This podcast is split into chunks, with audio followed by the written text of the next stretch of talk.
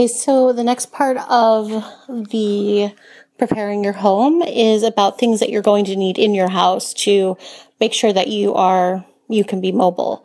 Um, so the first thing is if you have stairs and you're on a second level, you'll probably need to get some somebody to help um, make some uh, like one of your like the first level of your house um, where you are going to be like sleeping and being because stairs are probably not going to be an option for a little bit, um, depending on your treatment. Um, actually, depending on most treatments are going to cause stairs to be a problem, and not just because of like physical things, but because of like some medications can make you dizzy. Um, sometimes like just balance can be a really big issue.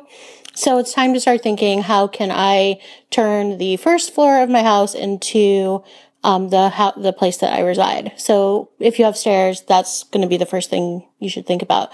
Um, same thing if you have a, a loved one or you're helping a friend. Like think through the worst day. Like think through the day that you really can't climb up the stairs or walk down the stairs, and then figure out how you want to design your life and your house around that.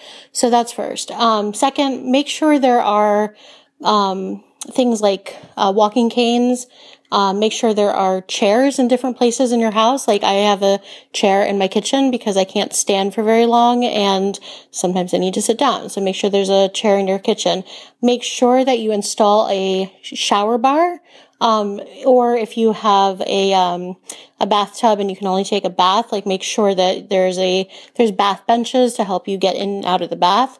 Um, make sure that you have a shower chair. Your probably not going to be able to stand, especially if you're, you know, going through any kind of treatment.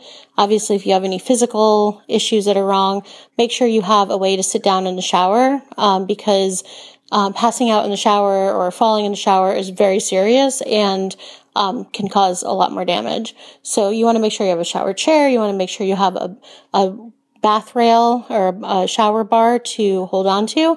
Those aren't very expensive to install. Um, if you live like in an apartment, a lot of times they'll just do it for you because it meets handicap regulation stuff. So, um, you want to make sure that things are clear out of your way so that you don't have to like step over things. Like walk through your house, um, as if you like walk through your house like with a walker, with a cane, um, walk through your house and just kind of almost like you're, you know, proofing it for a kid.